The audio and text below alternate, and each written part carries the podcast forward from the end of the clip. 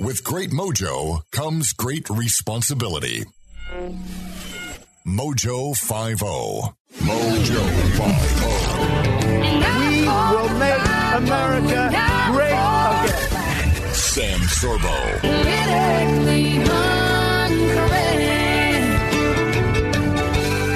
Hi, welcome to the Sam Sorbo Show. I'm joined by a favorite guest of mine, Larry Taunton. He's the executive director of the Fixed Point Foundation.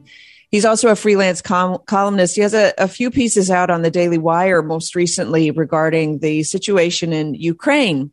He's the author of The Grace Effect, the Gospel Coalition Book of the Year, The Faith of Christopher Hitchens, and the just released book Around the World in More Than 80 Days. Uh, but he's been to Russia and to Ukraine many times, and he and his wife adopted a daughter from a Ukrainian orphanage. And so Larry reached out to me to talk about the situation in the Ukrainian orphanages and how Russia is behaving, particularly because uh, he's he's quite incensed at the at the way that we are approaching Ukrainian orphanages. So, Larry, welcome to the show. How are you, Sam? Yeah, it's good to see you. And I, I really wanted to give you a platform to explain this because um, there's this narrative out right now that it's poor Ukraine and bad, evil Russia. And I've seen this now a couple times in different places on the internet. Uh, and, and I've been part of it. I, I have to say this idea that, listen, you've lied to me for two years about a pandemic that there's no pandemic in Florida. Okay. I live here. There's no real pandemic here. So we've been lied to for two years. Now they're telling us, hey, focus all your attention on Ukraine. And I feel like it's kind of a shell game with the American public, with the world public, basically. And and you specifically pointed out these these orphanages that are that are supposedly under attack, right?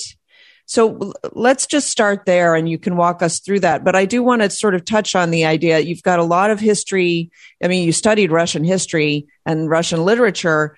And so I want to talk about the, this, this ongoing conflict between Ukraine and Russia and the relationship there and what we might just be missing with the reports that we're getting over here. Thank you, Sam. Uh, it's always a always a pleasure to be with you. Um, well, first of all, let's state out of the gate what you and I believe, what what uh, I think every sensible conservative believes, and that is uh, our genuine sympathies are with the the common Ukrainian people, you know, who are suffering terribly um, in this war. Um, however, anytime you try to push back, however mildly, at the um, the idea that all things Ukrainian um, are great and wonderful, and that Ukraine is a beacon of um, of freedom and democracy, and that all things Russian um, are uh, necessarily evil. Uh, you're immediately, you know, um, you know, lambasted. You're you're called, uh, you know, a Putin supporter, a Nazi, a fascist, you know, whatever.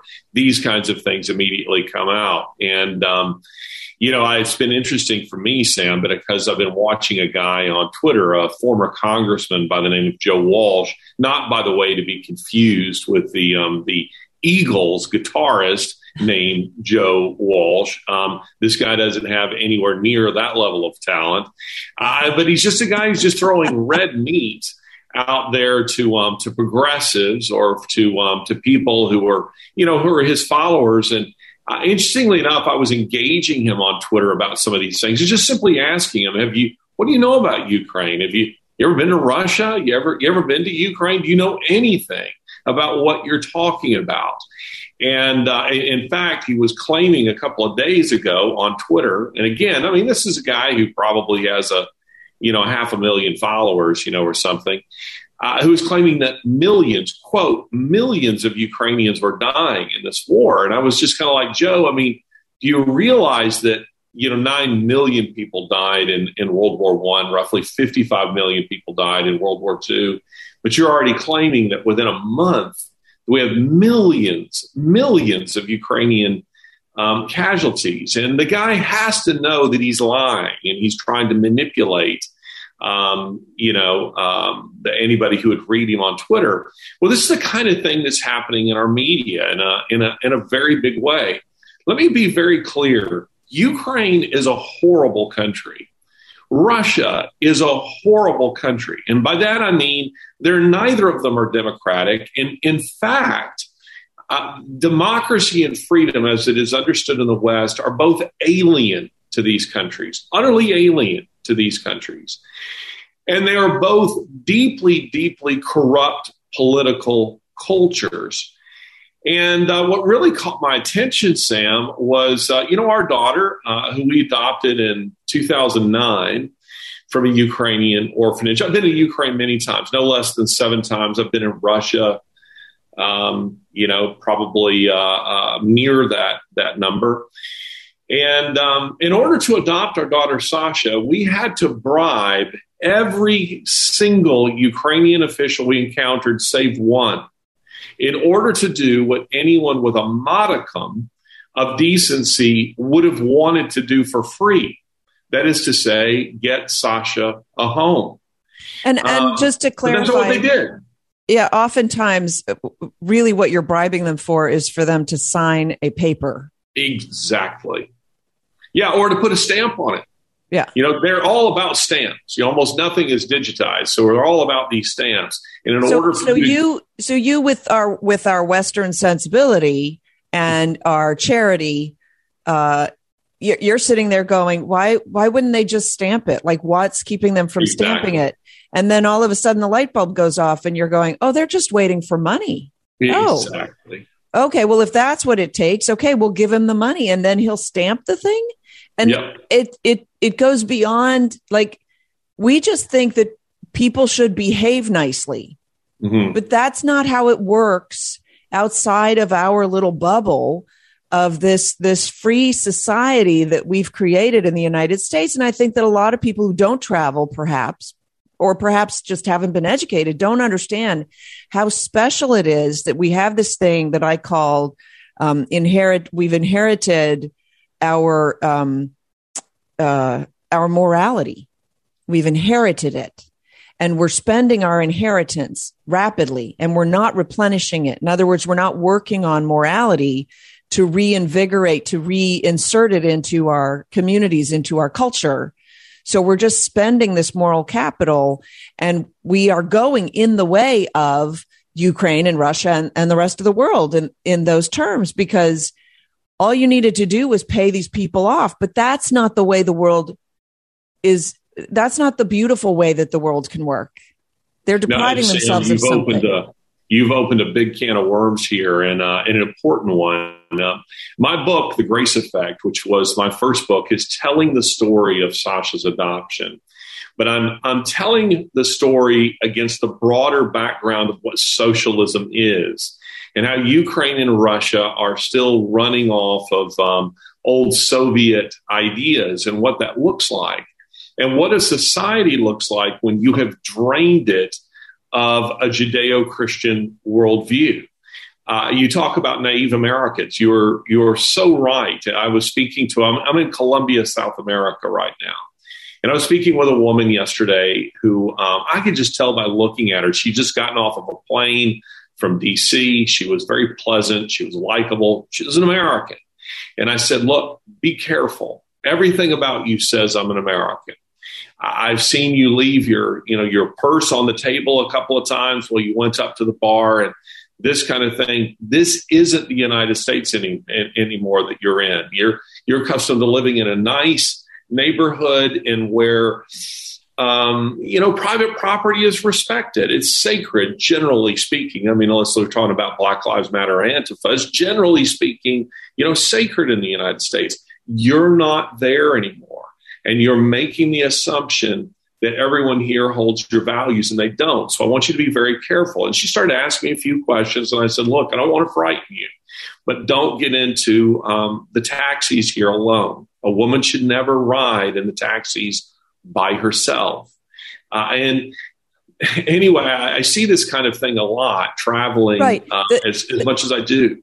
The things that we take for granted because yes. we have a, a social contract contract in the United States that was that was put in place by our Constitution and our Declaration of Independence by our, by our founding documents. And that social contract is we respect each other's humanity. We we respect them as human beings. We're we're slowly losing that.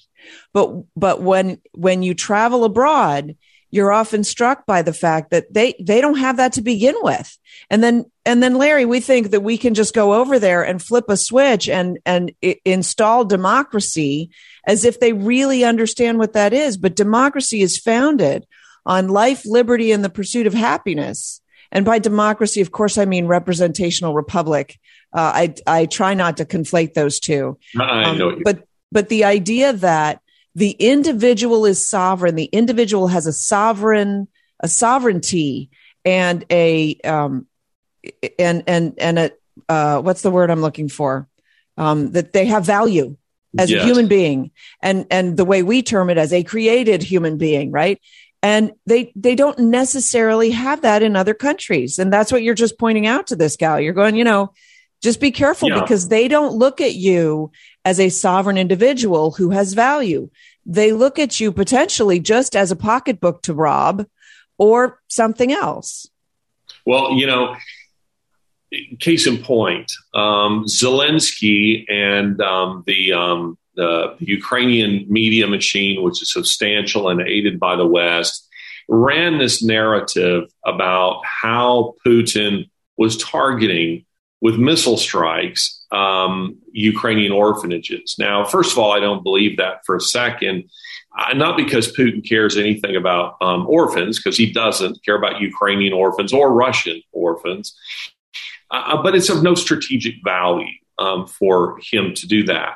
But to hear the, the the Ukrainian narrative, we love our our orphans and look at how they're treated and help us because of what they're doing to our orphans. And I felt enraged because I thought, you're the people that when we entered into that orphanage, we discovered the children are, um, you know, they're beaten, sexually molested, sometimes, Sam, rented out to perverts, children. Um, go it's called missing. human. Tra- it's called human trafficking, and Yes. we ought to acknowledge that Ukraine is a center of human trafficking on Big the face of the earth. big time. And uh, I've already mentioned the bribes, but Sam, you know, at the orphanage where Sasha was, we're only, you know, just a few miles from the, the coast in Odessa. Uh, Deribasovskaya Street, a very uh, exclusive neighborhood, supercars going up and down the road, these these yachts that, you know, 10 million wouldn't really even get you a down payment on. And here they were in these orphanages where our, our Sasha, who is now our daughter, um, these children were not given toilet paper. I mean, toilet paper. I took pictures of the bathrooms, which are just holes in the ground. And uh, Lori, being a sensible woman like you, she, uh, when when Sasha, during the process of adopting her, she was allowed to come to our apartment some days, and then she had to be returned to the orphanage at night. And she was wearing the same clothes, smelly clothes, dirty clothes every day. Lori takes her out, buys her brand new clothes. You know, nice, one of those soft, you know, uh, what do you call them? Those fleece pullovers and, you know, just some comfortable, nice clothing. Well, our adoption facil- facilitator, who's a Ukrainian, said to uh, and who knows the adoption process very well. He says, "Don't let her wear those clothes back to the orphanage." Well, why not? Well, because the directors will steal them and they'll give them to their um, own children or they'll sell them. So every day she would come. Lori would take Sasha's clothes and um, uh, put them, you know, launder them. She would put the new clothes on her. She would stay with us all day long. And then um, towards evening, we would take the new clothes off and put the old clothes back on, which had now been laundered, and send her back to the orphanage. This process was repeated every day. Um, and so now to hear, you know, how much they love their, and no, you're not a country who loves your orphans. You don't care about your orphans. You don't care about them at all. And the Russians don't care about them either. So people need to be paying close attention to the uh, to the propaganda war as Right. much as the war itself. Right. It is it is a I mean, everything now is a propaganda war. And yes. the good news, Larry, is we're seeing it more and more. We're, we're, we're, we're we are internalizing the lesson. We are understanding it more that uh, perception is everything. And so the, the way that people manipulate your perception of facts mm. is everything. And we're paying closer attention, which is, um, which is a good thing, uh, for sure. And it's a sad thing because it makes us cynical. And so when I hear a story about orphanages, you reach out and I'm like, oh yeah, we're going to talk about that because, because we have to pay attention. They're playing a game with uh, the messaging. We need to take a quick break. And, um, and then I'm going to come back and ask you about more of the history between Russia and Ukraine and maybe get a better picture of uh, sort of what's at play, what's at stake right now. Uh, this is the Sam Sorbo Show. I'm talking with Larry Taunton. He's the executive director of the Fixed Point Foundation, and he's written several books, um, one of which, The Grace Effect, talks about uh, the orphanages over in Ukraine, which is what we spent the first half of this um, talk discussing. But also, he's written a book uh, called The Faith of Christopher Hitchens, which is a favorite of mine. I highly recommend it. Uh, it's a fascinating book and a fascinating look at one of the world's uh, most well-known atheists. Uh, you you you humanize him, you personalize him in a way that uh, I think I think very few people would have had the opportunity to do. You you you had the opportunity to get to know him very well. Um, but we've been talking about Russia and Ukraine, and, and you're you're sort of a Russian expert, I suppose, um, Russian historian. So I, I want to get a better sense of kind of the, the macro vision of what this is. Now, I've heard other Russian experts, and I put I always put expert now in, in quotes and air well, quotes. you should. talking about how Putin just wants to basically reconstitute the the Soviet Union uh, or the glory days of the Russian Empire. Um, and in that way, he feels entitled to Ukraine and he wants Ukraine. And then I've also heard, uh, I don't know if you saw, Oliver Stone did a little documentary. I didn't see it, but I've seen it's been banned. Yeah. And he, it's fascinating because, okay, there, there are two takeaways from that. He goes through the whole documentary and he basically positions it as Russia is just serving the needs of the of the Russian or pro Russian Ukrainian community by sort of protecting their interests.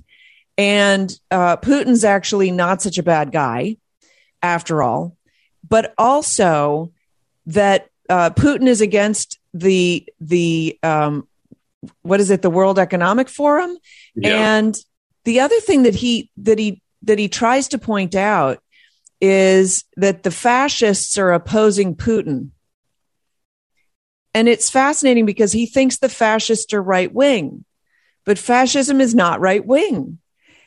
And so he finds himself in very strange territory because even because he's even indicting he's he's indicting Republicans who, you know, are quote unquote the fascists, but he's also having to indict Obama and Biden and uh, Pelosi and and the leftists as well. And so he's kind of a, a man with no country right now. He's sort of a, in a no man's land through this documentary from from what I can tell and I I don't know exactly because he does leave it a little bit open open ended but I know documentary filmmaking and you pick and choose what you what you want to present. And the way he presents it is the fascists and the leftists are in cahoots which doesn't surprise me. It surprises him. It doesn't surprise me to take over the world in a sense. And we shouldn't, I think his position is we have no business in getting basically in getting involved in that if not if we're not going to kind of support russia wow. Um, yes there's a lot to unpack there. I can't help but be somewhat amused that oliver stone who is of course you know the poster child for leftism you know forever is yeah. you know is now you know he's now not radical enough. And so he's booted off of youtube with exactly. his, uh, with his film. I mean you know there's an old saying revolutions you know eat their children and uh, and this is uh, this is of course um, what's uh, what's happened in that case Well, by um, the way, the, the reason that there's a saying that revolutions eat their children, and uh, America is a notable exception to that. Uh, yes. The revolution eats its children because the revolution typically comes from the left, and communists eat their children. Well, you know, in a in a very big way, the French Revolution it was true of. I mean, you know, you you know, uh, Robespierre was was himself sent to the uh, guillotine. So, um, you know, uh, the old Soviets, the old Bolsheviks, you know, under Lenin and Stalin were eventually executed, you know, uh, en masse, you know, so many of them. And the American Revolution really is, you know, as one um, well known historian put it, really wasn't a revolution, it was a civil war. And uh, there's a, oh, well there's said. a real, there's yeah. a real difference, uh, real difference between those two because revolutions, by definition, seek to overthrow the past in toto, to annihilate it and create something utterly new um, in its place. And the American Revolution, as Edmund Burke, you know, the uh, you know the, the father of modern conservatism, he was a member of Parliament uh, at the time. He said, "Look, the the Americans are just tweaking the existing uh, uh, British form of government. They're not annihilating the past. They're um, they're modifying an existing form of government. Their um, their laws, their traditions are ours. Their the, the basis of their law is English common law. So. Uh, yeah, some big differences there. With Ukraine and Russia, this is a very convoluted past, and um, a way to to give you some sense of uh, the complexity of the problem uh, we know immediately when I tell you that the first Russian state was not founded in modern day Russia. It was founded in the 800s in Kiev. It was called Kievan Rus. And uh, Rus was, was founded in what is modern day Ukraine. And so the two countries have been kind of welded together on and off throughout their histories.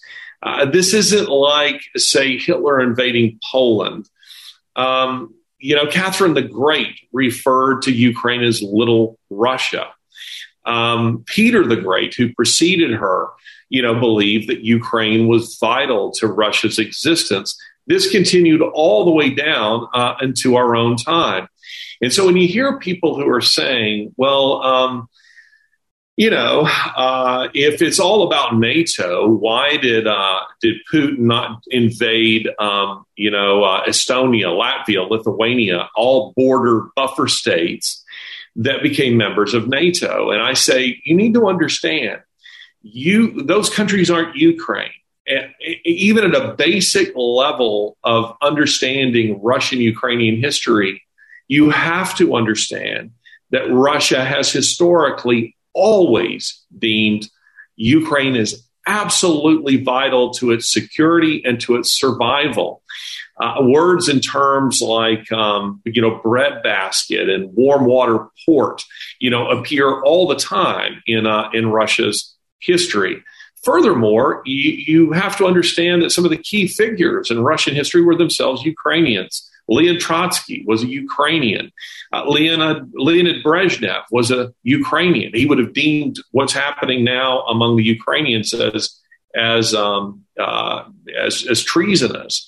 Uh, Nikita Khrushchev. In what way? Sorry, explain that. What's treasonous about what's happening among the well, Ukrainians? Well, because he believed in the Soviet Union. He believed that Ukraine should belong um, to the Soviet. Oh, Empire. so the fact that that Ukraine uh, established independence from Russia was was the big mistake. Would be would be seen. In other words, there are plenty of Ukrainians who would take the view. At last last poll, I think it was sixteen percent of Ukrainians um, want to rejoin, you know, the old Soviet Union. So, you know, there's a lot of Russia speakers um, in Ukraine, um, ethnic Russians. Uh, this is hi- highly problematic. It's like trying to, and this maybe this this even doesn't really work, but it's it's something more like trying to disentangle.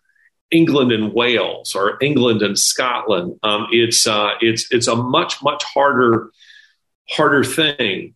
And uh, also, given the fact that their their political cultures that they share are very similar, they're both corrupt, and um, uh, they're both mafia like governments. Now, and don't so, forget that Ukraine was targeted by Stalin and starved. Absolutely, and the uh, uh, it what happened that happened in 1932. This was a state engineered famine. More than a million died. I've actually already I've, I've published a piece about that as well called "A Famine of Truth." Uh, interestingly enough, um, to show you how the Potemkin village and and uh, propaganda works, Stalin invited um, George Bernard Shaw uh, in 1931. He invited him to come to Russia and see how great it was. George Bernard Shaw, the only man to be given both an Academy Award and a Nobel Prize for Literature. In my opinion, he didn't deserve either. Uh, he was a hardcore communist, but he was invited to Russia um, to see what was going on. And he came back declaring it, oh, this is the nearest to what society would look like if Jesus came down and and and created a society. Well, you mentioned you mentioned Potemkin Village, so just explain briefly what that is. Ah, yeah. Uh, my apologies. Potemkin Village. The Russians are very, very good at this. Uh, Ukrainians too. It's where we say, Sam Sorbo, we want you to come and see. You know, Larry has alleged that the orphanages are terrible. Come and see the orphanages. And so what they do is they take you to an orphanage where they've given that, that they've moved the children into new facilities. They've bathed them all, give them all new clothing, um, fattened them up a bit um, with some food, and then they march you through it. And you say, "Well, Larry clearly is a liar. Look at this. This is a model of what a, an orphanage should be." And the moment you leave, the clothes are taken from the children. The children are loaded up on a truck and sent back to where they came from. Uh, it's a it's a Hollywood set. It's yeah. a fake. Yeah. Uh, this is a Potemkin village. Well, interestingly enough, another man went to Russia at the same time in the 1930s who was also a communist, and that man's name was Malcolm Muggeridge. But Muggeridge kept hearing rumors of a um, um, a famine in Ukraine, and so he managed to escape from his KGB handlers who who always made sure he stayed within the Potemkin village. And he went to Ukraine where he saw the famine, where he saw that millions were dying, where he saw cannibalism. And he began writing about it. And um, just as a side note, uh, Muggeridge became a Christian as a result of that experience. But Muggeridge was condemned as a liar. You know, uh, Western newspapers didn't want to publish what he was saying because they're saying you're making all this up. And a writer for guess whom? The New York Times, a man by the name of Walter Duranty, who was carrying the propaganda water for Stalin, was given a Pulitzer Prize that right. to this day has not been revoked. Right. And by the way, just to just to put a, a bow on some of this, to to to add injury to insult, to add insult to injury. Uh, the the thing that really got me about the famine in Ukraine is they posted signs. Please don't eat your children. Mm. And the Uk- and the Ukrainian famine was designed by Stalin. It was perpetrated against the Ukrainian people. And so for that reason, I, I don't have very much sympathy for, for Russia coming into Ukraine, but I also don't have very much sympathy for Zelensky and for them trying to position Ukraine as this terrible, uh, as this poor victim, um, because you, the, because I know how much corruption is over there. There's a reason that our politicians' offspring are heavily, deeply involved in Ukraine there's there is a reason for that. It's because of the corruption that's over there. Are you and, bringing uh, up Hunter Biden? I I wasn't mentioning him by name, but I was, but I can because it's very clear. Um, but it's not just Biden; it's Romney. It's um, I believe it's Pelosi. Uh, I can't remember. I saw I saw a list recently. Um, so it, it's a lot. There's a lot of stuff in Ukraine. And, and so there is a lot of, uh, and by the way, we send a lot of money to Ukraine. That's why there's so much corruption. if you fund it, it will get bigger.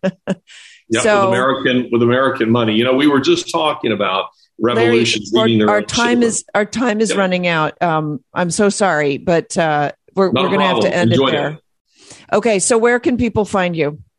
Find me at Larry Alex Taunton, T A U N T O N, LarryAlexTaunton.com. It's been great to be with you, Sam. Thanks for coming on the show. This is the Sam Sorbo Show. I'm joined now by Abigail Martinez. She's a California mother who recently lost her daughter to the transgender movement. I say that because her daughter was in school, was basically coerced uh, by a transgender club, um, was it highly influenced by the individuals in the club to declare herself to be a boy to then transition into being a man. Uh, uh, and uh, and eventually she took her own life. And this California mom is speaking out. It's been, I think it's been about two and a half years since her daughter committed suicide. And she finally said, I, I can't be silent anymore. People need to know this story. And she's hoping that her, by telling her story, she will um, enlighten some other parents. Uh, she feels that that uh, well, I'll let her put it in her own words. Abigail Martinez, thank you so much for joining us. Thank you, thank you for inviting me. So, yes. sorry. So your daughter, uh, your daughter began transitioning basically so, soon after she started high school, correct? That is correct. Yeah, and they have transgender sort of clubs on on campuses across the United States now, but certainly in your daughter's high school. But she didn't tell you about it, did she? No, no. So the, go ahead. Yeah, she didn't tell me that she was going and meeting with these uh, other kids. I find out through my uh, other daughter. Yeah, how many other how many other children do you have? Four three girls and a boy. You have four children. You, so, so are they older or younger than Abigail was? Uh, then Yaeli. Um, Yaeli. I'm sorry, Yeti. Yaeli is the middle one, and my youngest son, he's who is 19 at the moment.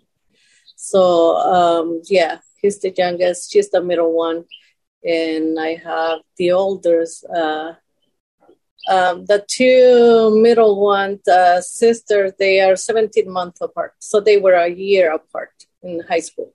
Gotcha.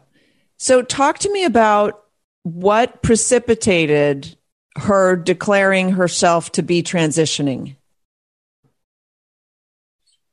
Well, there was a lot of facts. The the school, the CPS, because it was it, CPS got involved, LGBT and the club that she was, uh, you know, at the, the, at the school where she was meeting. She met another. But let's let's walk back just a bit before then, because she had just started high school. Is that is that right? Yes, it was uh, like a middle of freshman year when she started to, you know, changing and you know acting. Uh, she was going in through depression when she after she turned thirteen when she turned so, 13, she started having sort of bouts of depression or just being depressed. Yes. yes. And 13, so what so she started high school when she was how old? Uh, uh she was 14. She's April girl. So okay. Uh, yes. So after the depression, she started going to high school high school is arguably a difficult transition for young people. There's a lot of anxiety associated with going to high school. Did she did you notice any of that for her as well? Yes, she was very, you know, anxious. Uh, you know, it's uh, the school that they went to is a pretty big school. Then they have like over 4,000 kids.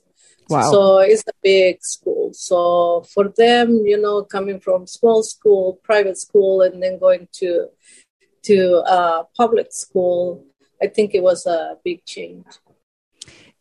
And when she when did you notice any kind of shift in her after she started attending high school?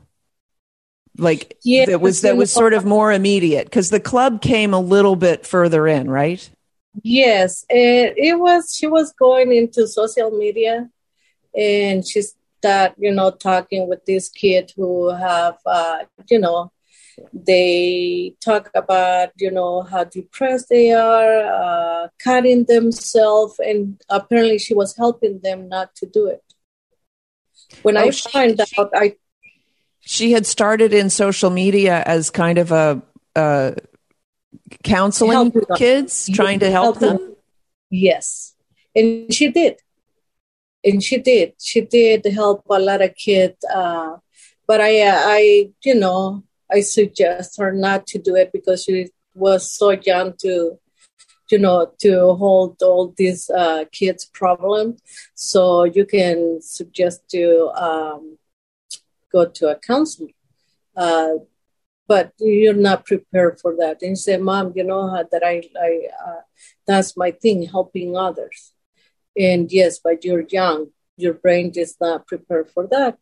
So she, my kid, when they turn 13, I, you know, they all get a cell phone so they can communicate. Anything happen, they can call me. Um, she couldn't keep her cell phone for that long.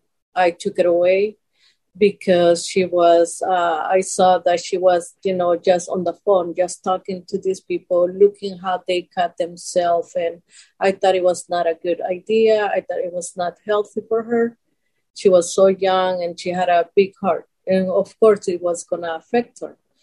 So uh, i did but she managed how to still get in line you know and the computer. So no matter what I did, she she was determined to help others.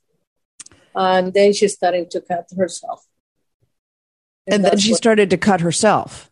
yes, yes, her arms, yes. And did you know that She was at the hiding- time? Uh, at the beginning, she was hiding it. Um, you know, she always uh, it was hot, and she said, "Jaylee, um, it's gonna be hot today." Oh no, I'm comfortable with sweaters. So until I saw her and I said, "What's going on?" and that's when I started, you know, seeking for help.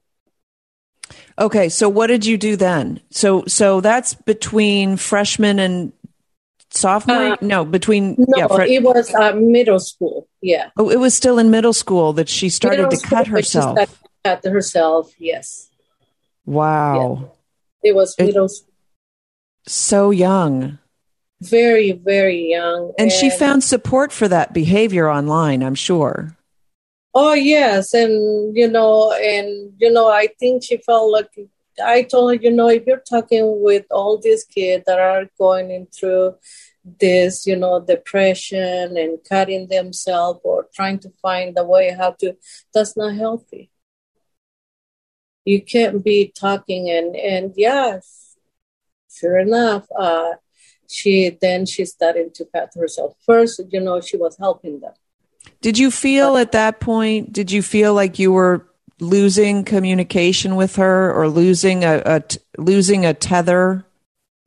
Oh yes, yes, because she she was like, "Oh, I'm not gonna let my mom see what's going on." And when I took her phone away, it was like, uh, um, she got like, "Oh no!" And she find her way. She bought an iPad uh, through a friend in school with her own money. Wow. So yeah, so at that point you must have felt somewhat helpless. yes, I did. You tried to get her counseling and then she went to high school. Yes, before she started going to high school, I I talked to the schools. You know, I thought they will help so to keep an eye on her. Um, they and then I seek for help outside, going to counseling. She was going, but um, once she was trying to overdose, that's when CPS came into the house, and that's when I they took control of everything. They took control. And the Oh, yeah. the the counselor who had been talking to her do you do you do you still respect the counselor that you found uh, do you respect their efforts before she tried to commit suicide the first time? No, because I find out that they were, you know, they find out because they told you, no, only if they've been abused at home, they're going to report, but other what they talk, they're not going to communicate to us. It's like they keep it like between right. Them. So the, the counselor was keeping things from you, and yes. now you suspect that the counselor was actually not helpful to the daughter at all not helpful no she was supporting the because uh, my daughter after you know when she went into high school is when she starting to you know see these other people and talking about you know the more i talk i find out that they learned a lot in these groups like uh, oh you're in the wrong body that's what happened that's why you're depressed do you feel like you're a boy? And of course, you know, at this age, they, oh, maybe, huh? So that's how everything uh, started. So I didn't, uh, they, the counselor that I found, uh, she was like supporting, yes, you allow your entire, I talked to, and I went to counsel with her too. So she was like, you know, uh, you should let uh, your daughter be herself and express how she feels. And then that's when I got like, okay, where are we going here?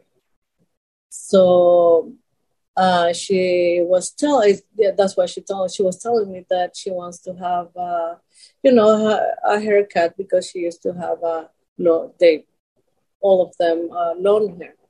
So let her, you know, just express how she feels. That's, you know, healthy. That's normal. And I said, yeah, but where are we going to get with this? Uh, yes, I allow her to do this and that. And, you know, I think this is deeper than what she feel like she needs in the outside. Changing looks and that's not going to help. So, and, and yet at the same time, they're saying to you, my gosh, it's just a haircut. Just let her get her haircut. Like, what's the big deal? Yes, but at the same time, hair.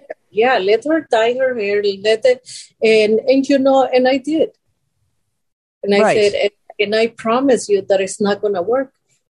Sure enough, she was not happy. She was not happy with the uh, short, uh, you know, she dyed her hair. And I was like the mom that oh she's oh she doesn't want to no it was not that. I was more focusing on her mental illness than any than you know clothes or look or no. I knew that something you know was bothering her. Right. And uh, I want them to help me find out what what it was I'm talking with Abigail Martinez. She's the mother of a young uh, woman who was transgendering, uh, so called transgendering, and eventually ended up committing suicide. Who has now decided, the mother has now decided to come forward and speak about this. She did a press conference at the Heritage Center, which uh, was, or the Heritage Foundation, which which was stunning.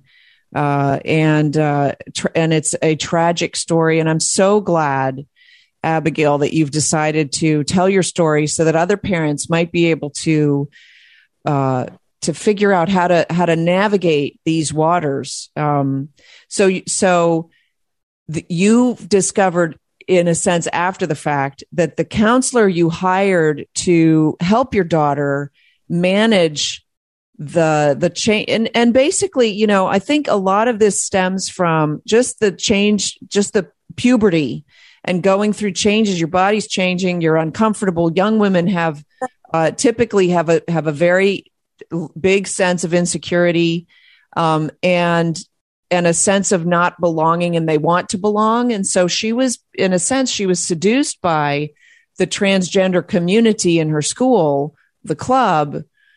Um, but but you feel that you were absolutely betrayed by the people who we, our tax dollars, pay to care for children. Is that right? That is correct. That is correct because I feel that they, they you know, they need to communicate with the parents what's going on with your child. and they've like gotten that- they've gotten to the point now where they feel they don't have to communicate because the parents are not important. They're important. That's how they see it, but that's you know that's not how it is. We are important in their life. We are the parents. Yes, they go to school there, and I feel like uh, it's like you know the second home where you think that they're gonna be safe there, right? They getting prepared for life, and uh, but you never expect. I never expect this ever, ever, and. Uh, so CPS came in r- basically right after your daughter uh, tried to commit suicide by popping pills. Yes. And how did they? Because I know that eventually they maneuvered her out of your home. So how did that all come about? Well, it happened with a peer at, the, at school. You know, another older uh, transient uh, girl. Uh, she was going into the transition of changing name and, and she was older than my dad. Right but so, so, I, I we identified she was in a sense the the the seducer. But how did cps they got involved because your daughter committed suicide but then there was a court a court hearing yes so uh, how soon after the first suicide attempt did they take her out of your home Oh, she stayed with me for a while. You know, she ended the school year, uh, the the you know the freshman year. Um, it was by summertime, uh, just close to going into uh, sub, uh, I mean uh, tenth grade. That's when uh, she this this parent with her daughter uh, came to my house and kidnapped my daughter because I didn't give her permission to go with them. That's how they, you know, even the police. Uh, I want to make a report against them. Uh, they said no, uh, we can't uh, do anything. You do that or what? You know, yeah, but she's a minor, and she didn't have my permission. They kept my daughter for two days, and we were looking and searching, and that's how everything uh, started. This family was coaching outside the school too. My daughter what to do, uh, what to say, so she she can stay out of the house. Because I was the remember I been the the the bad mom who didn't support that and didn't accept my daughter. So there was a transgender girl in the high school whose mother and she came, picked up your daughter, and then had her for two days and basically coached her on on how to behave and what to say. Yes, and they what they did uh, because the police and everyone, I was um, with friends, you know, posting flyers at the stores everywhere. We I I I, I went through a lot with that, and they knew that we were looking for them, and they never you know had the the the heart to say oh this mother is going nuts with you know. And we have her no she i called you know several friends you know the from this other uh girl. So they all deny oh let me see let me check and nothing happened. So they didn't call back. When they didn't call me back i thought they had my daughter so I report that to the police to check, you know, and they said, well, we're going to wait. So they dropped her off. I can't remember for sure. It was. Um, did you use the Monday? word kidnapping? Yes, I did because yeah. that's how. And the police I, refused. Why did the police refuse to? Basically, they refused to get involved. Yes, they did. They Why? refused to get involved that I don't know. Maybe they have friends at the that police station, Arcadia police station. Uh, they have. I but let's fast forward just a bit. Um, I don't want to run out of time. You, you, there was a court case. There was a court hearing for basically for custody of your daughter, and you tried to get representation. Yes, I and did. how and how did that go? Didn't work. Nobody when they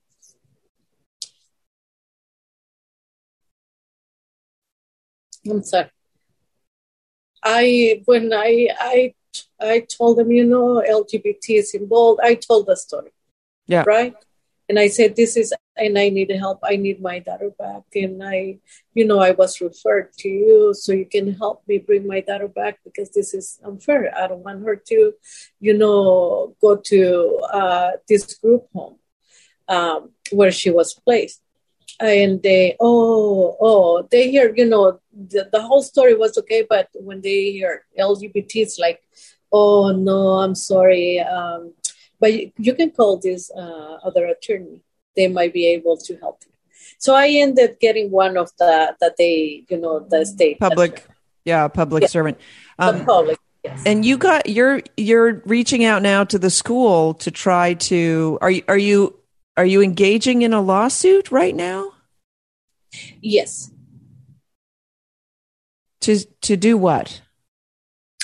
I just you know my my focus is in uh, the school, the public school change. You know this. Uh, a deal that they have that oh this kid is depressed because they might feel like uh, uh, is not happy with this body and maybe no they have to communicate with us what's going on with your child. So you're See, fighting for you're fighting for parental rights is really what you're doing. Yes. Yeah. Yes. But you were ousted and then you were told you weren't allowed to mention god. Oh yes. When she was moved to uh this group home, you know, it was court, it was LGBT, everybody involved, and uh, my conversation with her was not. It it didn't have to be about coming back home. Uh, I was not allowed to talk to my daughter about God. Who said you were? Who who told you what you were and were not the, allowed to speak the about? Social, the social worker. The social worker. Yes. Uh, and, and, and I your lawsuit is yes, your lawsuit against the social worker also for for effectively limiting your right to free speech.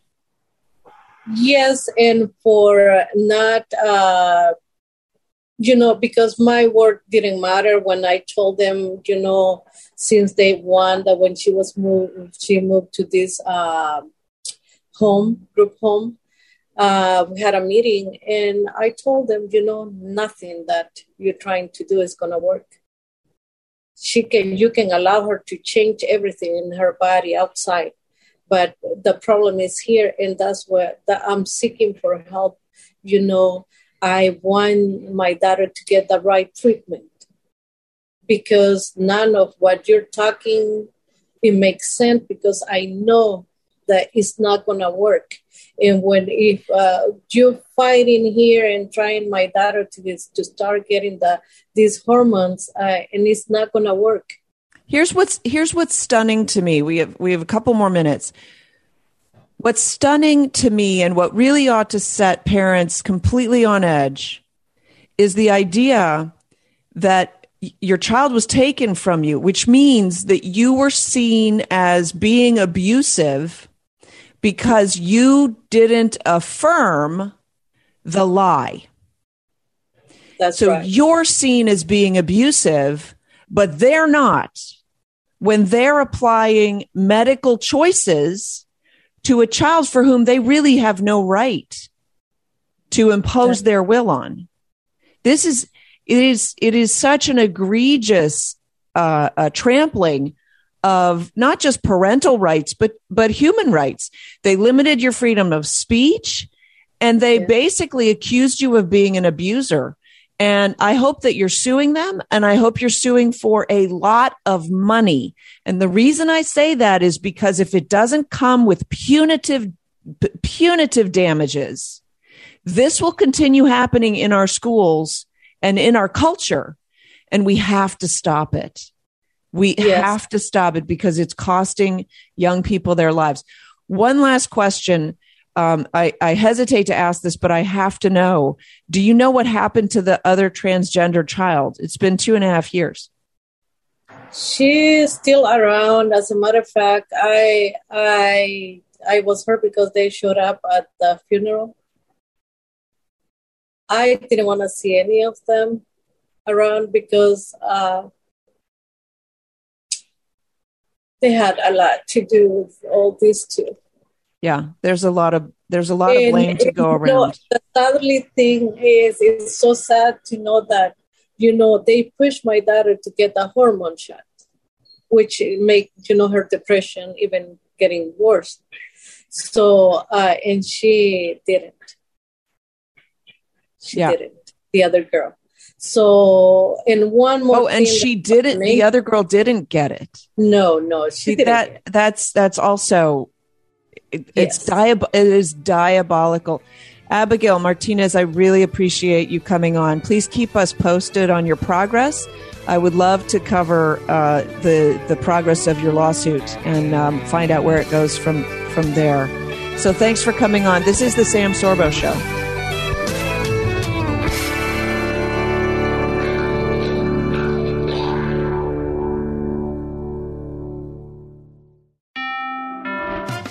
Great news from Rocket Mortgage. You could unlock more cash than you realize from your home's equity with a cash out refinance today. In fact, in the last year, average home values have gone up nearly 20%. That means you could unlock thousands of dollars. And with Rocket Mortgage, you could unlock all that cash in less than three weeks. But you've got to act right now before rates go up because nobody knows how long these low rates will last. Put your hard earned money to work. Make your life better. Build a home office, remodel your kitchen, or simply save that cash for a rainy day. Today's rate on a 30 year fixed rate mortgage is three and a quarter percent, 3.48% APR. So you can lock in a great low monthly payment. When you're looking to unlock the cash in your home, Rocket can. Call 8338 Rocket today or go to rocketmortgage.com to get started. That's 8338 Rocket or go to rocketmortgage.com. Rocket. Rates current as of 12 12 21. Call for cost information and conditions. Equal housing lender license in all 50 states. NMLS Consumer Access.org number 3030. Call 800 490 1233 for disclosures and cost information.